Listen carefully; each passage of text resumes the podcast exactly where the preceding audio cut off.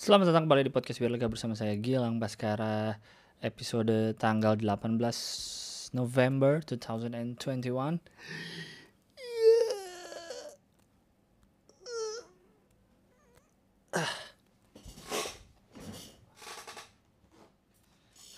Tepat waktu nih harusnya nih, harusnya ya. Uh, podcast biar lega adalah podcast di mana saya Gilang Baskara mengeluarkan isi kepala saya biar lega. Uh, jadi bisa tentang apa pun yang sedang dipikirkan atau yang sedang mau diomongin atau apa pun lah pokoknya. Intinya begitu. Jadi gue udah nyatet nih mau bahas soal apa. Itu lagi bilang-bilang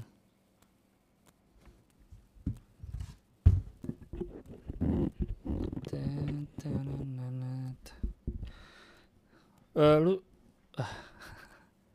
nih sebenarnya gue nggak tahu ya kita nih sebenarnya lagi masa ppkm atau enggak sih? Atau udahan atau gimana ya? Kayaknya antara orang udah nggak peduli em udah nggak peduli sih. Udah nggak peduli udah every man for himself udah ya udah terserah lah mau pemerintah ngumumin ppkm kayak mau level berapa kayak yang penting gue melakukan uh, aktivitas gue ya udah gitu melakukan aktivitas gue sendiri aja ya nggak? Udah yang kerja kerja yang di jalan rame. Jakarta udah ah kepada warga-warga Jakarta yang mendengarkan pasti anda juga merasakan. Sudah yang naik kendaraan pribadi naik motor naik uh, mobil yang naik kendaraan umum seperti Transjakarta atau angkot dan bis lainnya pasti sudah merasa kalau traffic di Jakarta sudah back to normal. Normal. Kalau gue sih merasa sudah sangat normal ya. Udah bukan kayak waktu yang habis ppkm turun tuh kan udah mulai rame-rame dikit gitu. Kalau saya merasa sudah as normal as it can be gitu. Sudah normal senormal normalnya macet, padat, jam-jam pulang kantor kayak eh, di apa tuh jalan layang jalan layang antasari di atas kalau pulang kantor tuh kan padat banget eh depan-depan ganci itu padat macet. Di Sudirman juga sempat gua ngerasain. Malam minggu udah merasa sangat normal gitu. Ini benar-benar kehidupan normal plus masker cek suhu dan scan barcode. Jadi ini kehidupan normal ditambah itu semua. New normal. Ini ya baru ini baru bisa disebut new normal menurut gua new normal tuh ini nih uh, ada uh, kehidupan normal plus barcode masker dan suhu. Dan ada hand sanitizer tapi orang kayak udah jarang sih. Tapi di tiap mall masih tetap ada disediain. Tapi ya udah sangat normal banget. Nget. Gua gak tau kalau di kota-kota lain ya. Yang gue tahu paling di Jakarta sama Bandung lah. Kalau Bandung mah dari sebelum ppkm ppkm juga udah normal normal aja Bandung mah jauh lebih santai dari Jakarta kalau sepengalaman.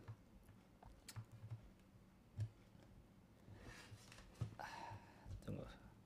Kalau sepengalaman yang gue lihat ya uh, ke Bandung beberapa kali pas zaman ppkm pas kemarin-kemarin gitu bulan-bulan lalu udah normal-normal aja. Saat di Jakarta cukup ketat makanya waktu itu kan sempet tuh Jakarta lagi ketat-ketatnya orang-orang malah macet ke puncak ke Bogor ke mana gitu. Kalau Bandung mah kayaknya dari awal udah slow entah pemerintahnya yang slow jadi orang-orangnya slow atau emang orang-orangnya udah slow dari dulu jadi pemerintah juga nggak bisa ngapa-ngapain pemerintah Bandungnya atau gimana tuh pokoknya intinya itulah. Uh, santai kalau orang-orang yang di Bandung mah. Tapi ya ya udahlah kayak nggak tahu sih. Katanya kan udah mulai membaik nih uh, COVID trennya di Jakarta di Indonesia tuh sudah mulai mengarah ke arah yang lebih baik yang dari yang saya baca-baca dan saya lihat ya. Tapi juga katanya ada varian baru yang takutnya akan uh, datang.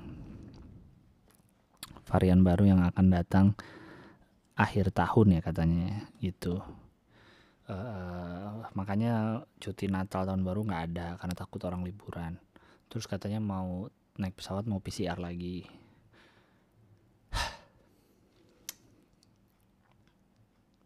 pusing sih. Gue mikirinnya juga nggak tahu nih mau ke mana sih arahnya. Ya kita sih pengennya tentu semua normal lagi ya. Pengennya tentu nggak ada trennya ya menurun covidnya nggak ada lagi. Kalau bisa mah kalau bisa mah nggak hanya menurun tapi ya beneran hilang.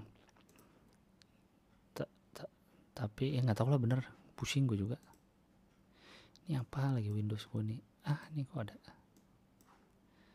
atau berita-berita terbaru siapa nih? Lama tak tersorot Andi Arsil siapa Andi Arsil nah udah hilang. Nah eh. Nah itu. Kita pengen sih udahan gitu ya tapi ya nggak tahu kalau emang ternyata masih ada. Harusnya nggak tahu kayak pengumuman nggak didengerin lagi soalnya sama kita kita Berarti pengumuman yang benar jelas gitu kayak misalkan soalnya kita lihat kan Superbike udah mau ada, mau diadain. Uh, acara event-event udah mulai normal. Pernikahan-pernikahan besar kayak kemarin Ria Ricis bikin pernikahan besar udah nggak di udah nggak dinyinyirin sama orang. Berarti kan izinnya juga udah ada, udah santai. Nah, berarti emang udah udah aja gitu nggak apa-apa. Cuma mungkin perlu dari pemerintahnya mungkin mesti ngasih tahu lagi kalau udah nih nggak apa-apa udah asal tetap pakai masker bla bla bla atau apalah. Karena sekarang 3M juga udah nggak terlalu. 3M yang paling sering dilakukan hanya masker menurut gue cuci tangan kedua jaga jarak sangat tidak ada. Sekarang jadi masker tuh dipakai saat lagi jalan. Kalau masuk restoran buka udah. Makanan belum datang aja udah buka. Yang penting udah duduk di restoran tuh kayak udah boleh buka Lalu masih di mall yang sama, menghirup udara AC yang sama, tapi udah boleh buka. Jadi pakai masker sekarang peraturannya bukan kalau ke tempat umum, tapi kalau lagi berdiri dan jalan. Kadang orang kalau di mall kalau gue perhatiin lagi jalan misalnya dia bawa minuman nih, bawa boba atau apa pun atau bawa makanan. Dia kan suka jalan sambil makan sambil minum. Ya itu sambil buka masker. Ya, ah nggak tahu lah gue bingung. Tapi satpam tetap ngecek suhu, satpam peduli lindungi, ya itulah dan lain-lain. Tapi ah itulah lu juga pasti merasakan kan. Uh, eh, gue sih salut sama orang-orang yang sampai sekarang karena gue tahu ada yang sampai sekarang masih uh, menjalankan 3M dengan sangat ketat masih nggak berani keluar rumah masih benar-benar keluar rumah tuh kalau ada benar-benar yang penting banget. Salut gue sama orang-orang kayak gitu. Gue nggak uh, menyalahkan gue nggak menyalahkan juga orang-orang yang keluar kerja. Ya benar-benar kepercayaan masing-masing lah. Yang penting tidak saling me merecoki kehidupan masing-masing. Lu yakin nggak negara kita bakal maju gitu?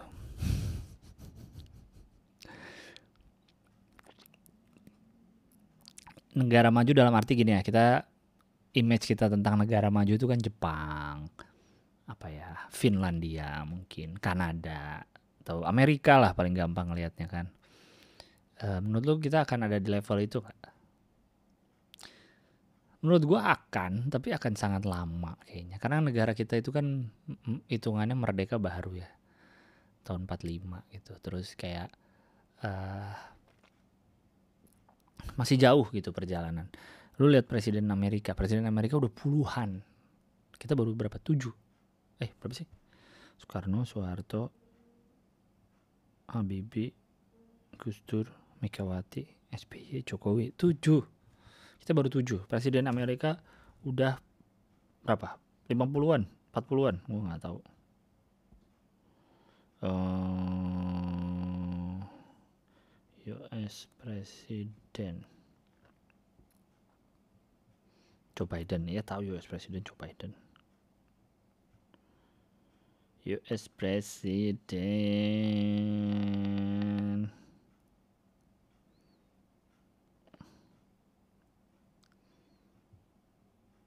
Ada tulisannya. Di kota ini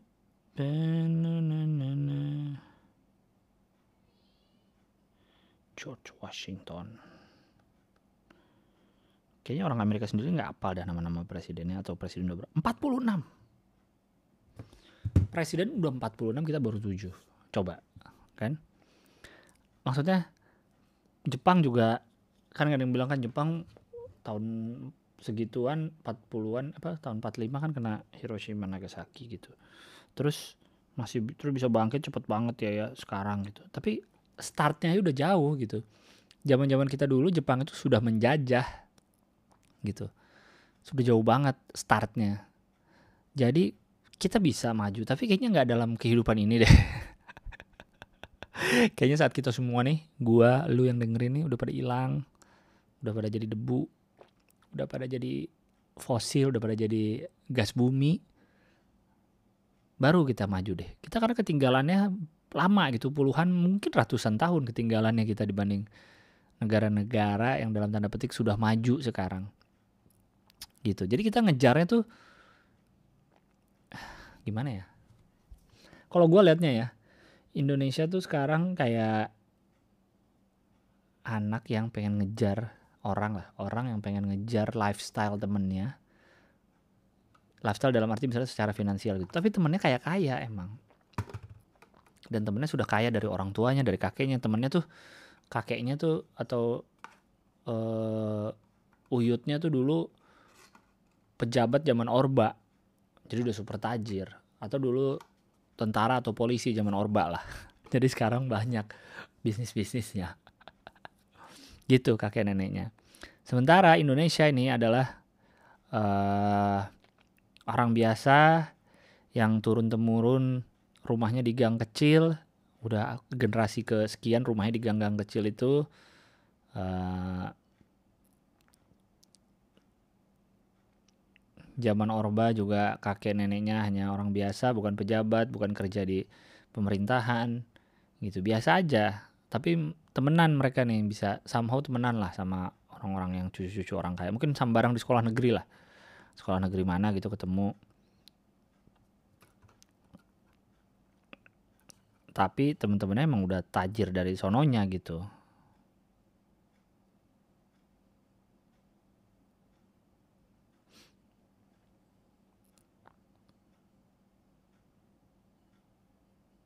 jadi nggak bisa dikejar sebenarnya. Cuma dia pengen. Dia selalu ngeliat temennya beli temannya ganti iPhone 13 dia pengen dia maksain gitu. Dia maksain pengen punya. Biar kelihatan sejajar dengan teman-temannya tapi sebenarnya dia belum mampu. Ada kala ada harusnya dia bisa mampu tapi masih nanti masih lama. Gitu loh. Dengan dia wah lihat temennya punya MRT dia pengen punya juga. Lihat temennya jadi kok dia bisa ya jadi tuan rumah balapan gitu? Atau tuan rumah formula tuan rumah superbike MotoGP pengen deh. Kayak gitu. Terus lihat temennya di si teman saya si Jepang kok keretanya cepet-cepet ya si Cina juga keretanya kenceng-kenceng ya. Kok pada bisa punya ya? Ah pengen ah pengen punya juga lah gimana pun caranya. Kayak gitu. Terus ya gitulah. Intinya paham kan maksud gue dia pengenan gitu. Tapi padahal belum waktunya. Karena semua menurut gue nggak bisa dipaksain dan semua ada waktunya gitu. Misalnya lu pengen makan di kafe mahal atau lu pengen beli apa ya? Jam kayak gue dah. Gue ngasih gue sekarang mobil yang gue pengen tuh gue nggak ada kepengenan mobil baru btw gue mobil baru menurut gue tidak ada yang menarik perhatian gue kecuali malah keluaran-keluaran Korea yang menarik perhatian gue Palisade Santa Fe yang baru kalau Kia tuh Grand Sedona ih yang Carnival baru cakepnya ya Allah. Gue malah suka yang Korea. Yang Jepang nggak ada yang menarik perhatian gue lagi kayaknya. Eropa juga malah Eropa gue yang menarik perhatian gue yang lama-lama itu mobil baru yang menarik perhatian gue cuma itu tuh. Paling yang kategori masih baru tuh Mazda Six Estate itu menarik perhatian gue Outlander menarik perhatian gue itu juga nggak bisa dibilang baru banget ya. Misalnya gue sekarang yang menarik perhatian gue banget banget nih eh, Mercy 300 E E300 Boxer tahun 89 tahun 90 sekitar tahun segitulah. Gue juga agak nggak apal banget. Atau CRV Honda CRV tapi yang gen pertama. Gen pertama tuh tahun 2000 berapa ya? 2001 apa ya? Gue lupa. Itulah. Kayak Mercy Boxer nih. Gue pengen nih karena gue suka.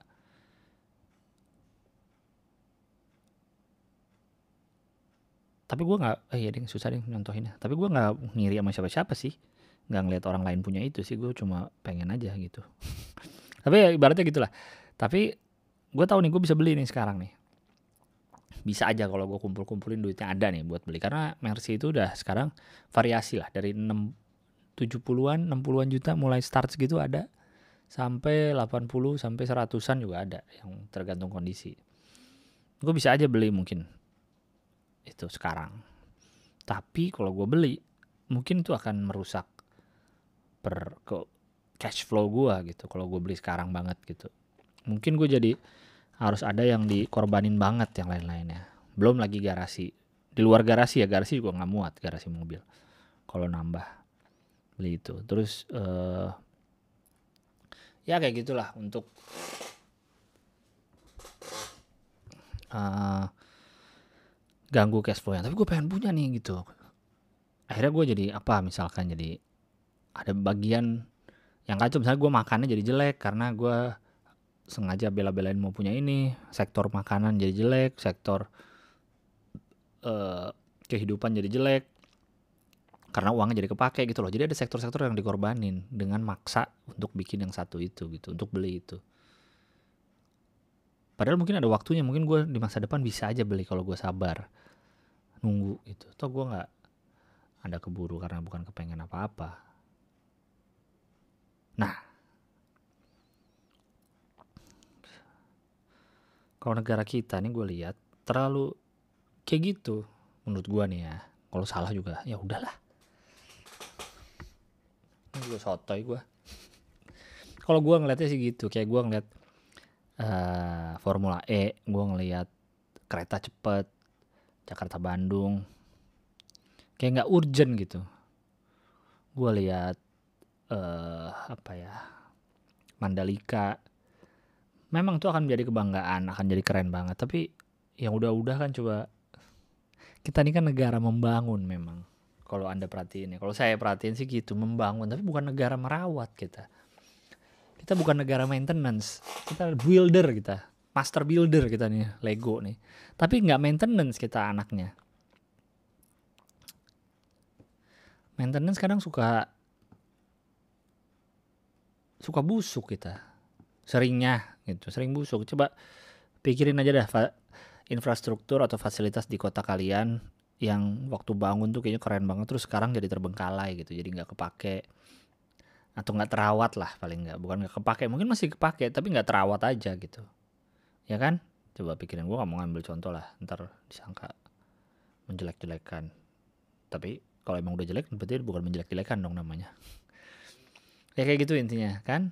Banyak itu yang gue ragu dengan semua ini. Dan itu semua nggak kecil loh. Ya kan? Itu Mandalika satu triliun men bikinnya. Kereta cepat juga berapa? Bengkak lagi nih kan. Jadi 8 triliun ya tuh berapa lah?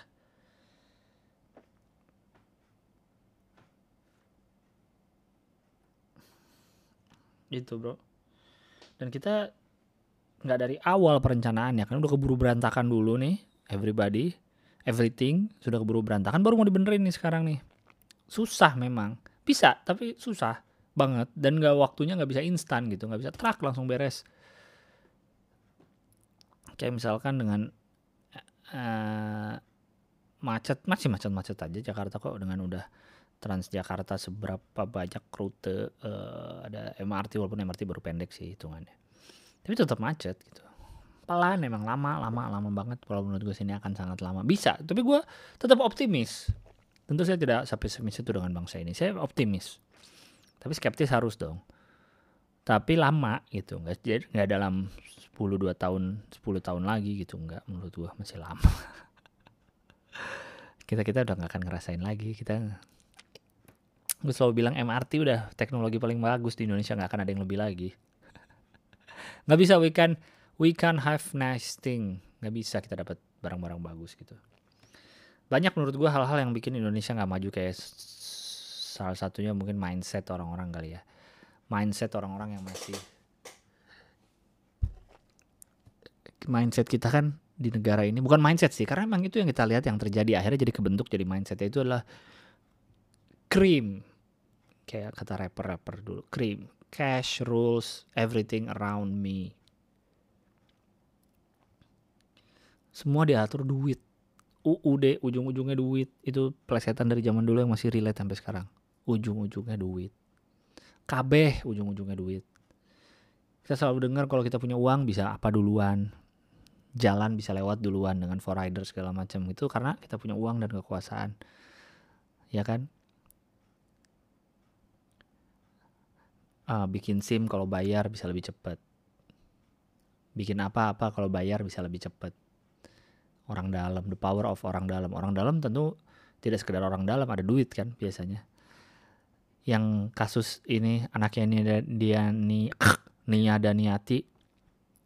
Oi btw Oi satu SD sama gue tuh tapi dia adik kelas gue anaknya Nia Daniati Oi menipu orang puluhan orang yang mau masuk CPNS dengan cara nyogok coba.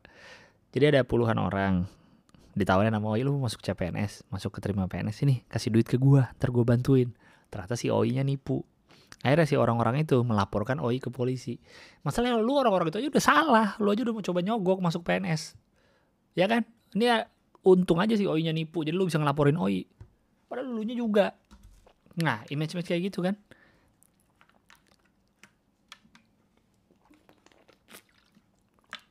kalau bayar bisa ini bayar bisa ini bayar bisa lebih cepat apa bisa lebih cepat.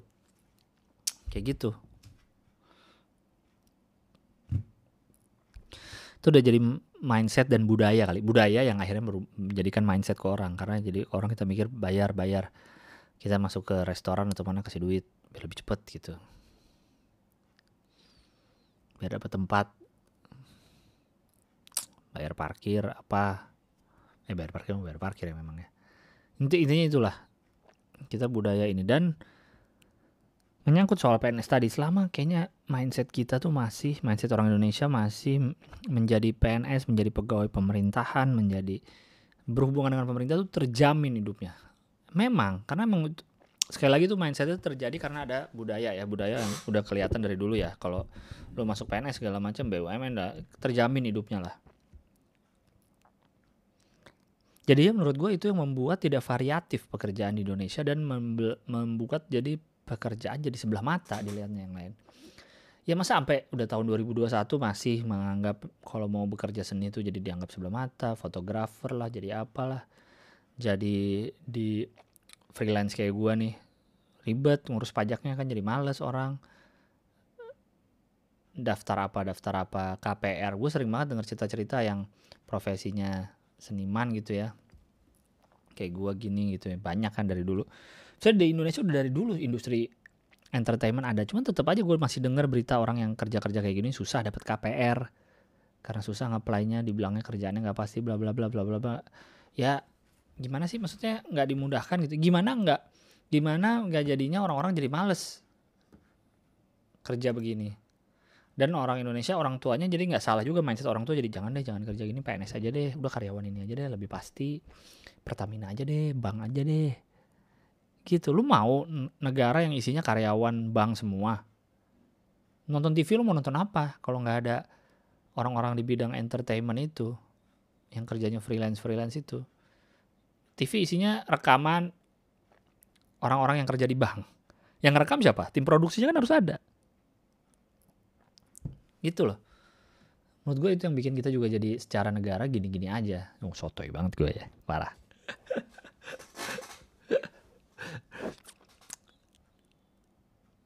Karena kalau mau kerja jadi fotografer dibilang apalah kerja jadi pelukis dibilang nggak ada nggak ada masa depannya lah. Kerja jadi apa itu ah seniman mau jadi apa mau makan apa jadi seniman jadi penyanyi terus jadi apa? Semua harus jadi PNS semua orang. Itu loh menurut gue jadinya nggak berkembang. Sekolah pun jadi gitu-gitu aja. Yang pinter dari dulu masa masalah dari dulu masih ada yang kayak image bagus tuh yang jago matematik. Kalau jago seni nggak ini jelek. Jadi olahragawan nggak ada masa depannya. Jadi atlet di Indonesia nggak ada masa depannya. Sekarang aja lagi juara dapat duit banyak nanti gitu tuh. Terus nggak ada lagi atlet dari negara ini. Makanya gue ngeliat kemarin gue baca di mana kemarin ya ini semenjak Grace sama Rahayu menang gitu. Jadi banyak orang tua yang optimis lagi kepada atlet gitu anak-anaknya. Jadi rame lagi sekolah atlet itu gitu loh. Itu seneng banget gue dengernya. Karena mereka membawa harapan gitu. Ya mungkin tujuan mereka uh, sama Rahayu hanya ya udah mereka main aja terbaik. Mungkin mereka juga jadi ada tujuan untuk negara. Tapi domino efeknya kan jadi orang tua jadi ngeliat oh ternyata ini bisa membanggakan ya nontonnya bangga ya kalau orang menang ini. Kayak gitu gimana ya caranya ngilangin mindset itu? Nah bisa hilang tapi lama masih menurut gua. Nggak bisa dalam kehidupan kita sekarang nggak bisa. Not in this lifetime. Nanti pas Indonesia udah ulang tahun ke 200 gitu mungkin. Baru kejadian. Mungkin ya jadi masih sangat lama menurut gue sih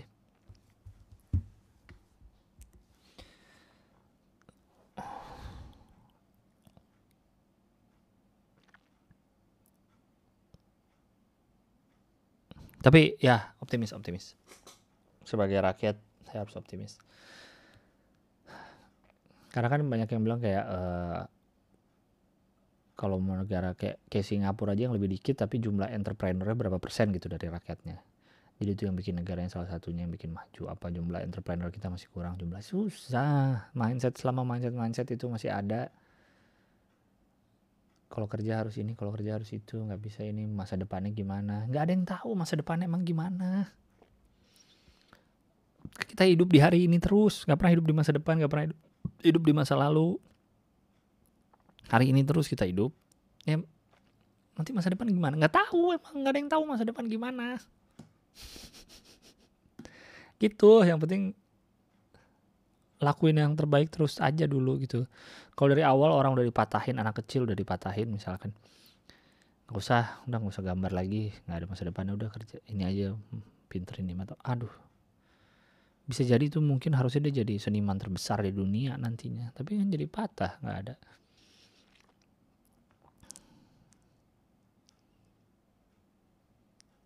tolong kepada kaum kaum uh, yang menganggap kata tidak perlu tanpa persetujuan korban menganggap itu kata-kata yang bermasalah tolong jangan mempelintir omongan saya barusan. Pasti ntar jadi kepikirannya berarti maksud anda yang kerja jadi karyawan bank jelek? Maksud anda yang jadi PNS jelek? Ah itu ya please don't have that mindset. Udah itu doang sih. Udah baca baca email aja pen boker gue ini email tahun eh tahun tanggal eh, September 8. Subjeknya mungkin gue banyak salah sama mereka. Wis. Hai, uh, hai Bang Gilbas. Jadi Bang gue sedang dalam posisi merasa sendiri, kayak nggak ada orang yang bisa gue percaya, bahkan sekedar buat gue de buat dengerin cerita gue, buat dengerin gue cerita. Mungkin karena gue pernah ngerasa sangat dikecewain sama sahabat baik gue yang emang baik banget. Tapi nggak tahu kenapa gue ngerasa sekecewa itu sama dia sekarang. Dia yang sefrekuensi sama gue, kadang kita cuma lihat-liatin aja, udah tahu isi otak gue. Setelah dikecewain, gue ngerasa susah buat cerita, ngobrol, curhat ke orang lain. Padahal sahabat gue masih ada yang lain, teman-teman gue banyak. Tapi kayak takut aja kalau mau cerita, mau deket lagi, takut sakit hati lagi. Ini terjadi udah dari 2019 mungkin. Gue udah mulai lost sama dia, mulai menjauh, mulai menarik diri, bukan dari dia doang, bahkan dari beberapa lingkungan yang lain. Semua orang sekitar gue jadi selalu kelihatan salah aja gitu di mata gue. Katanya kalau gue baca itu seperti trust issue. Iya bener, mungkin. Gue udah berapa kali bikin jadwal sama psikologi tapi gak pernah jadi buat konsultasi. Gue gak tahu sebutuh apa gue buat konsultasi tapi gue ngerasa diri gue lumayan banyak berubah. Uh, gue ngerasa ada yang salah sama diri gue. Rutinitas gue cuma kantor, kamar, buka email, kerja, nonton YouTube, olahraga sendiri kalau lagi semangat. Udah, boring banget buat gue yang suka main ngobrol jalan nonton nongkrong. Anggaplah salah pandemi ya itu. Padahal emang jadi nggak ada temen aja yang bisa buat diajak jalan. Semalam nih bang gue ngobrolin sesuatu sama nyokap. Gue mau bikin rencana buat diri gue sendiri. Gitu dan coba sharing sama nyokap. Tapi nyokap tuh selalu bahas adik gue. Terus menerus selalu. Jadi nggak fokus ke gue gue lumayan kesel. Bahkan sama nyokap aja gue ngerasa nggak dianggap. Berkali-kali terus berulang-ulang sebel kesel. Jadi kapok buat cerita jadi kapok buat ngobrol. Jadi kayak ya udahlah nyokap gue aja sahabat gue aja yang segitu deketnya kayak nggak ngerti sama gue nggak peduli lagi sama gue. Padahal apalagi orang lain yang cuma tahu permukaan gue doang kan jadi makin takut buat cerita. Padahal bang gue tuh harus cerita harus ngobrol gue suka ngobrol ngebatin banget rasanya kalau jadi orang yang diem atau dalam kurung. Sok pendiem nggak enak.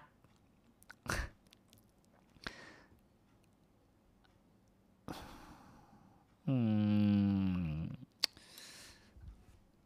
Masa sese nggak ada itu sih? Eh gue nggak tahu ya. Ini mah karena kalau gue kita kalau selalu kan menilai orang pakai standar kita. Karena menurut gue kalau kalau gue nih merasa nggak ada itu nggak juga pasti masih ada teman gue misalnya yang ini nggak available ada yang lain ada yang lain yang bisa dijadiin tempat cerita gitu misalkan. Gue nggak tahu makanya apakah se nggak ada itu banget temen yang buat tempat cerita gitu bener-bener nggak ada banget lagi gitu setelah yang ngecewain kamu itu pergi apa nggak ada banget lagi orang? Segitunya nggak ada. Apa gimana? Tunggu tunggu. Masa se nggak ada banget itu gitu. Tapi makanya bisa jadi emang nggak ada bisa jadi memang se nggak ada banget itu mungkin. Tapi tetap sih harus ada yang bisa misalnya nyokap atau teman kamu itu udah hilang atau keluarinnya dalam format lain. Misalkan ditulis di blog gitu. Di buku atau di blog. Tulis aja udah yang lo rasain. Paling kan keluar tuh. Atau dibikin podcast ngomong aja sendiri ngoceh. Mau ada yang dengar mau ada yang enggak kan nggak peduli tujuannya bukan itu. Tujuannya kan buat diri sendiri. Biar jadi enakan rasanya. Ya kan? Pasti ada selalu medium gitu. Makanya keresahan-keresahan ini itulah seni-seni bagus muncul ya kan dari keresahan-keresahan orang kayak gini bingung apa akhirnya ngelukis. Akhirnya bikin patung gitu akhirnya bikin komedi. Kayak gini tetap harus dikeluarin sih menurut gua kalau tidak punya temen yang ngobrol untuk ngobrol paling nggak untuk dikeluarin dalam bentuk lain ya oke. Okay. eh bisa ada lanjutannya nih. Btw bang tiap lihat lu suka inget mantan hahaha. Hmm? Semalam juga dia nge-reply story WA gue yang ngomel-ngomel karena abis insiden, dalam tanda petik insiden sama nyokap. Dia nanya kenapa, gue jawab enggak doang. Ya sesuai dugaan. Habis itu dia nggak balas lagi. Ya iyalah nggak ba nggak bakal bales. Gue jelasin panjang lebar juga nggak akan dibales. Dulu gue juga pernah soalnya kayak gitu. Wes ini aja udah curhat lagi deh gue ngerti gue nggak ngerti sama karakter cowok kayak gitu. Apa fungsinya nanya apa fungsinya nanya sih? Kepo doang. Iya kalau menurut gue kalau menurut gue cowok-cowok itu mantan lagi ya. Cowok-cowok kayak gitu tuh saya sebagai laki ya kepo aja gitu. Ya kepo lah. Uh, kepo tuh manusiawi lah. Semua nggak cewek nggak cowok juga kepo gitu. Tapi biasanya tuh cuma pengen tahu aja terus ya udah gitu. Kalau dia juga nggak ada solusi nggak akan nanya lebih lanjut. Kalau denger, dengerin banyak lagi curhatan jadi malas mungkin dengerinnya. Tapi dia pengen tahu aja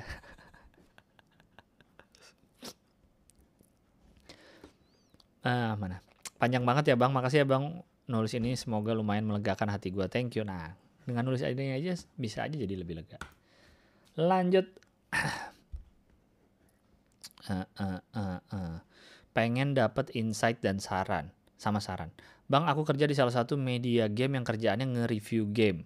Di kerjaan aku tuh satu-satu pada hilang idealismenya gara-gara godaan dari developer game mobile yang nawarin duit berlimpah tapi masalahnya si game mobile ini judi-judi QQ gitu bang Apakah kita memang nggak bisa hidup dari keidealismean kita? Kayak saya, kayak minggu lalu ya gue bahas ya atau kapan ya? Id, jangan terpaku dengan kata idealisme. Jangan terpaku pada yang kayak kalau idealisme berarti nggak suka duit gitu. Nggak, siapa tahu teman kamu adalah idealis idealisme gue adalah duit gitu. Gue idealis idealisme gue adalah duit gitu. Jadi misalkan ada kerjaan yang gak ada duitnya, berarti itu tidak sesuai dengan idealisme gue. Paham gak? Kamu tuh idealisme dia adalah duit. Gitu aja sih. Jadi jangan lihat eh, nggak uh, bisa hidup dari keidealismean, tergantung idealismenya apa. Terus bang, cara bikin podcast monolog kayak abang gimana? Hah? Yang ngomong aja. Gimana sih pertanyaannya cara bikin podcast monolog? Yang ngomong aja sendiri. Hidup SHF murah bang. Assalamualaikum. Wah hidup SHF murah. Udah gak pernah beli lagi. Ta ta ta ta ta ta. Lah ini dia lagi yang email. Orang yang sama nih. Tadi 11 September emailnya. Yang ini 18 September. idealis itu buruk atau baik? Ah, jadi kenapa nggak dalam satu email aja sih? Nih gue baca ya.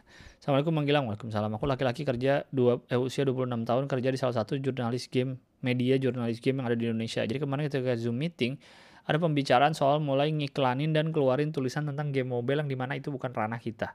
Karena kita atau khususnya aku biasa garap game AAA atau game triple A macam game besar atau GTA game tanah air yang indie dan alasannya karena uang dan bahkan mereka bakalan terima uang dari developer game mobile yang judi-judi gitu bang soalnya developer game mobile itu uangnya besar Terus apa menurut Bagilang itu idealis kayak gitu nyalahin tekad dan motivasi nggak bang? Karena awalnya nggak bakal nyentuh ranah game mobile karena satu dan hal lain hal. Terus pendapat atau saran boleh deh bang, baiknya aku kayak gimana?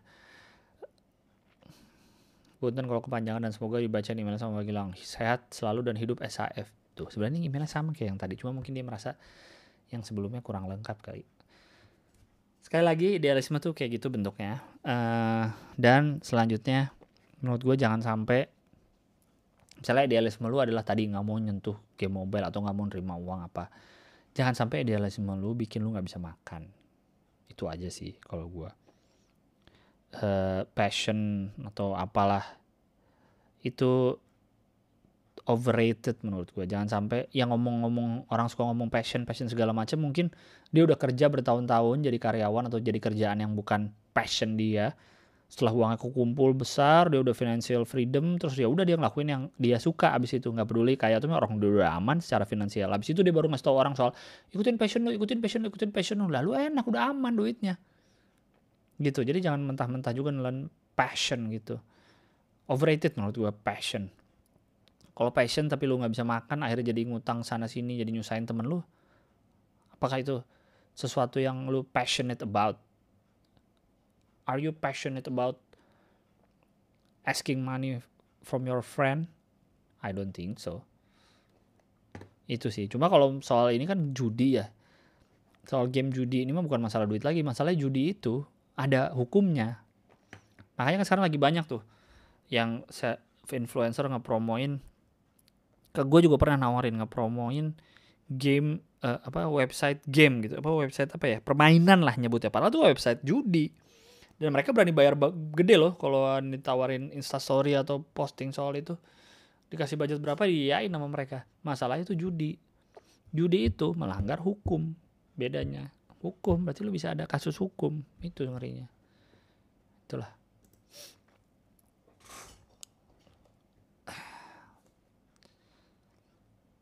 mm, mm, mm, mm, mm. dibeli sayang ditabung lama uh, uh, apa namanya Anjing ini emailnya panjang juga.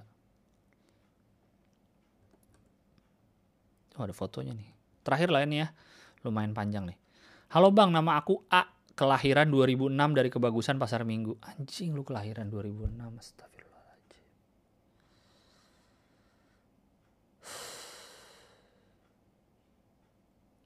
Berarti lu masih SD. Eh SMP ya? Ngomongnya aku kamu aja ya bang, keseringan di rumah jadi jarang ngomong elu gua. Sekarang aku kelas 10 di salah satu sekolah di Jagakarsa. Ya baru tiga bulan sih, jiwaku juga sebenarnya masih stuck di SMP. Preschool sampai SD ku juga sebenarnya di Jagakarsa. Tapi beda sekolah, jauh lebih kecil, jauh lebih dikit muridnya.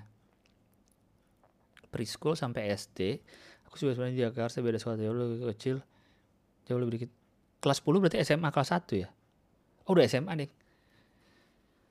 Kamu lahir 2006, anak kelahiran 2006, sudah SMA, Gilang. Freaking old. 21 kurang 6 tuh berapa sih? 15 ya? 15 emang udah SMA? Udah SMA ya 15 ya? Gue kira SMA tuh 16. Oke. Okay.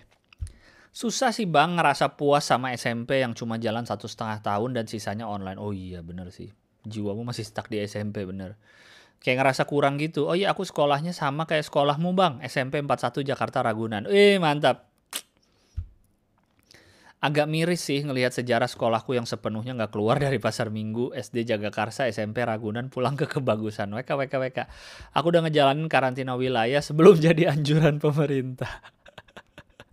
Ternyata nggak hanya aku yang jaksel banget tapi aku juga pasming banget. Ya karena kalau zaman dulu eh kalau bukannya bukannya sekarang juga pakai rayon ya jadi kayak ada jatah uh, biar nggak jauh-jauh juga sekolahnya kan. Anak-anaknya jadi yang di apa namanya di diarahin tuh yang di sekitar situ aja sekolahnya kan. Yang deket-deket deket-deket uh, tempat tinggal bukan sih? Uh, mantap nih SMP oh dia ngasih lihat oh dia attachment foto-foto SMP gua sekarang. Oh iya ya oke. Okay. uh, mana sih aku sebutin aja ya bang guru-guru yang eh mana sih? Sebenarnya sebenarnya banyak banget yang mau aku tanyain tentang SMP kayak dulu udah ada batik 41 belum ya? Udah ada. Gue inget batiknya warna biru. Udah dibangun masjid tingkat belum? Eh uh, masjidnya nggak tingkat sih. Oh dengan tuh gue sambil lihat fotonya ya.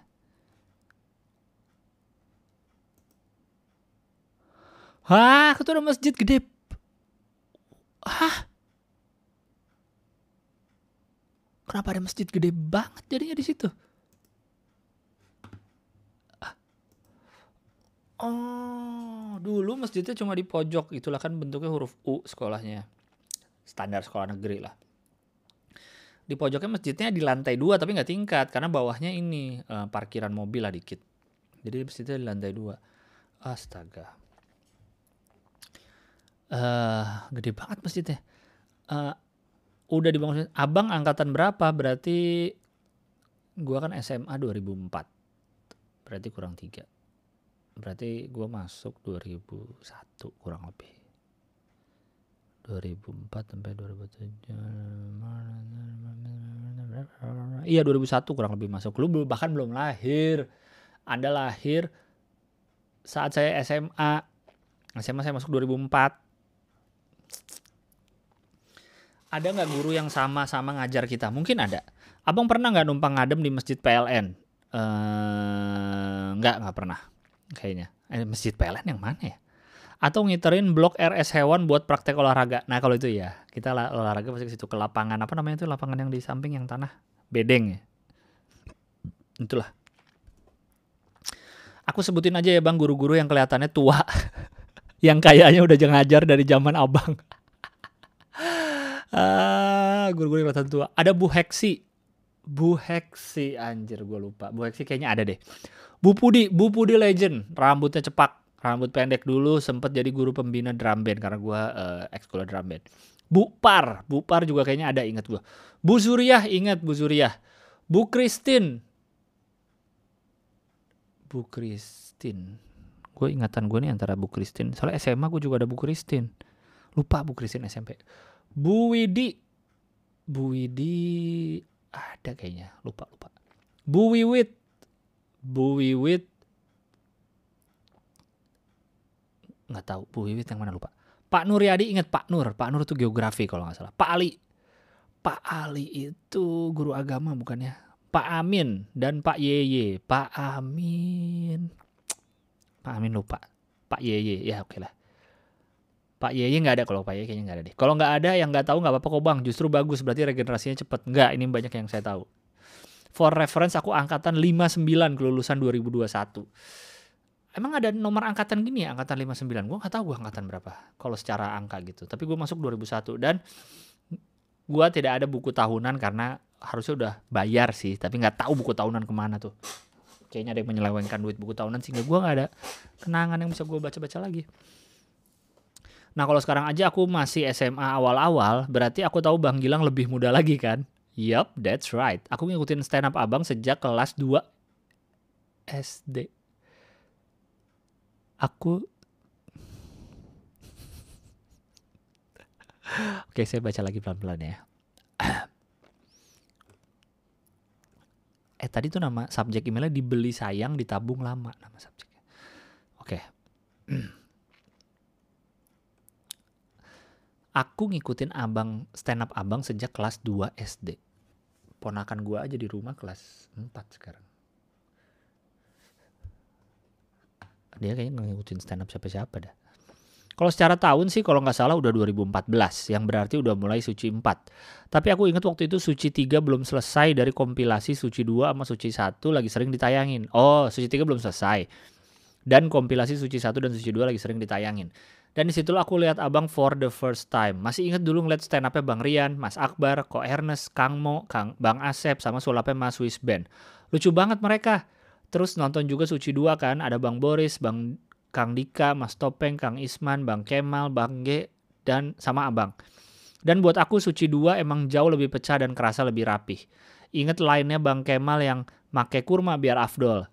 Bang Boris sama materi logat Bataknya. Tapi kalau Mas Topeng cuma inget dia ngomongin dagunya. Sama kalau Kang Dika keinget lagi karena sering nongol di YouTube Stand Up Indo. Kalau Bang G, sebenarnya buat aku materinya nggak begitu terkesan. Malah banyak yang aku nggak ngerti karena dulu kelas 2 SD. There are many things I couldn't relate to. Ya iyalah lu 2 SD udah nonton stand up suci, pasti banyak yang nggak ngerti. Uh, Malah dulu aku mikir kalau Bang Kemal itu yang juara, soalnya ketawanya paling banyak. Eh, taunya cuma juara tiga. Nah, terus aku nebak, oh berarti yang juara bakaran abang nih. Terus aku inget papa aku bilang kalau yang juara Bang G. Penasaran, ku tonton kan tuh yang hari minggunya, kalau nggak salah, wah kompilasi stand up seminggu dua.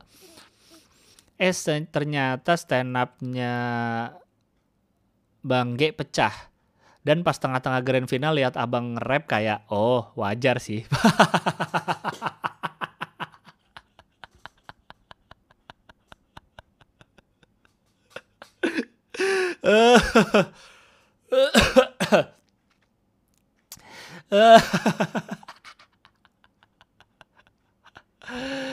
Aduh, wajar ya kalau gue kalah karena gue udah nge-rap di tengah-tengah final ya. Aduh, ya Allah karena gue waktu itu dikasih tahu Radit kan final nih lu harus all out. Lakuin aja sesuatu yang beda. Karena walaupun nanti belum tentu lu lakuin lagi di karir sebagai stand up tapi ini final lu harus beda ini kompetisi. Ya udah gue bikin nge-rap. Tapi diinget sama orang kan. Gue aja malu liat itu. Aduh. Padahal orang nggak ada yang komen negatif. Kayak gue jarang menerima komen negatif soal rap gue suci itu jarang. Atau bahkan nggak pernah kali gue dapet komen negatif yang ngapain sih jelek? gitu. Sem tapi gue tetap malu liatnya. Kenapa gue nge-rap? Tapi nggak apa-apa. Kalau kita lihat ke belakang dan kita malu karena apa yang kita lakukan berarti kita maju. Wes gokil. Aduh. Anyhow, makasih banget udah ngisi masa-masa masa-masa SD ku sama stand upnya abang dan teman-teman abang di Suci. Sekarang aku lagi nabung buat beli spesialmu bang. Sempat kepikiran sih apa beli slow ya kan. Nyabang Jupri ya. Tapi sayang udah kekumpul sebanyak ini. Seperti yang baru saya tadi ngomongin nggak usah dipaksain semuanya. Kalau emang ada keperluan yang lebih penting dibanding beli stand up gua, apalagi stand up Jupri. Duitnya mending buat yang lain dulu yang aman. Stand up gua tuh urusan tersier lah, nggak harus beli cepet-cepet nggak harus dibeli juga sebenarnya. Makasih ya bang udah dibacain emailku yang maha panjang ini. Good luck and stay safe. Thank you very much. Uh, siapa namamu? A dari kebagusan kelahiran 2006. Thank you emailnya. Terima kasih sudah nulis email walaupun kamu anak SMA kelas 1 baru tapi nulis emailnya rapi dan enak dibaca tidak seperti banyak abang-abang dan kakak-kakakmu yang kalau email ke sini suka berantakan. Dia ngasih lihat foto 41. Wow. Wow. Beda banget ya warna hijau. Gue gue sekali-kali mau sepedaan ke sana. Ngelihat 41 kayak apa sih sekarang warnanya catnya hijau. Khas sekolah negeri hijau-hijau gitu. Tapi ini ada masjid gede banget ya Allah.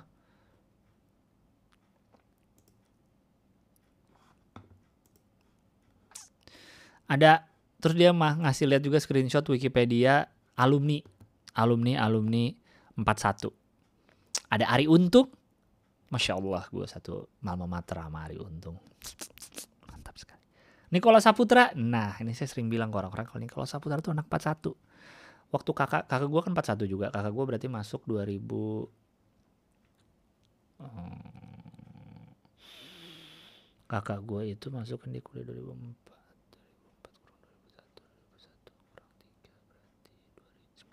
Berarti kakak gue masuk mungkin 98 ke 41. Nikola Saputra itu waktu kakak gue kelas 1, beliau kelas 3 katanya. Rizky Hanggono, mantap. Uh, dulu ungu violet Rizky Hanggono. Amel Carla, nah gue sempet satu kerjaan bareng Amel Carla tuh di 11-12 dulu di Kompas City. Kompas City lagi, Kompas TV. Ngobrolin juga sama dia kalau sama-sama anak 41 kita. Cintami Atma Negara, wis mantap. Anaknya Cintami, Alif teman SD gue satu angkatan. Suhai Salim, beh, gue baru tahu Suhai Salim 41 juga. Dan terakhir Gilang Baskara, komedian, mantap. Suhai Salim, aku akan menyalip kamu jadi beauty vlogger.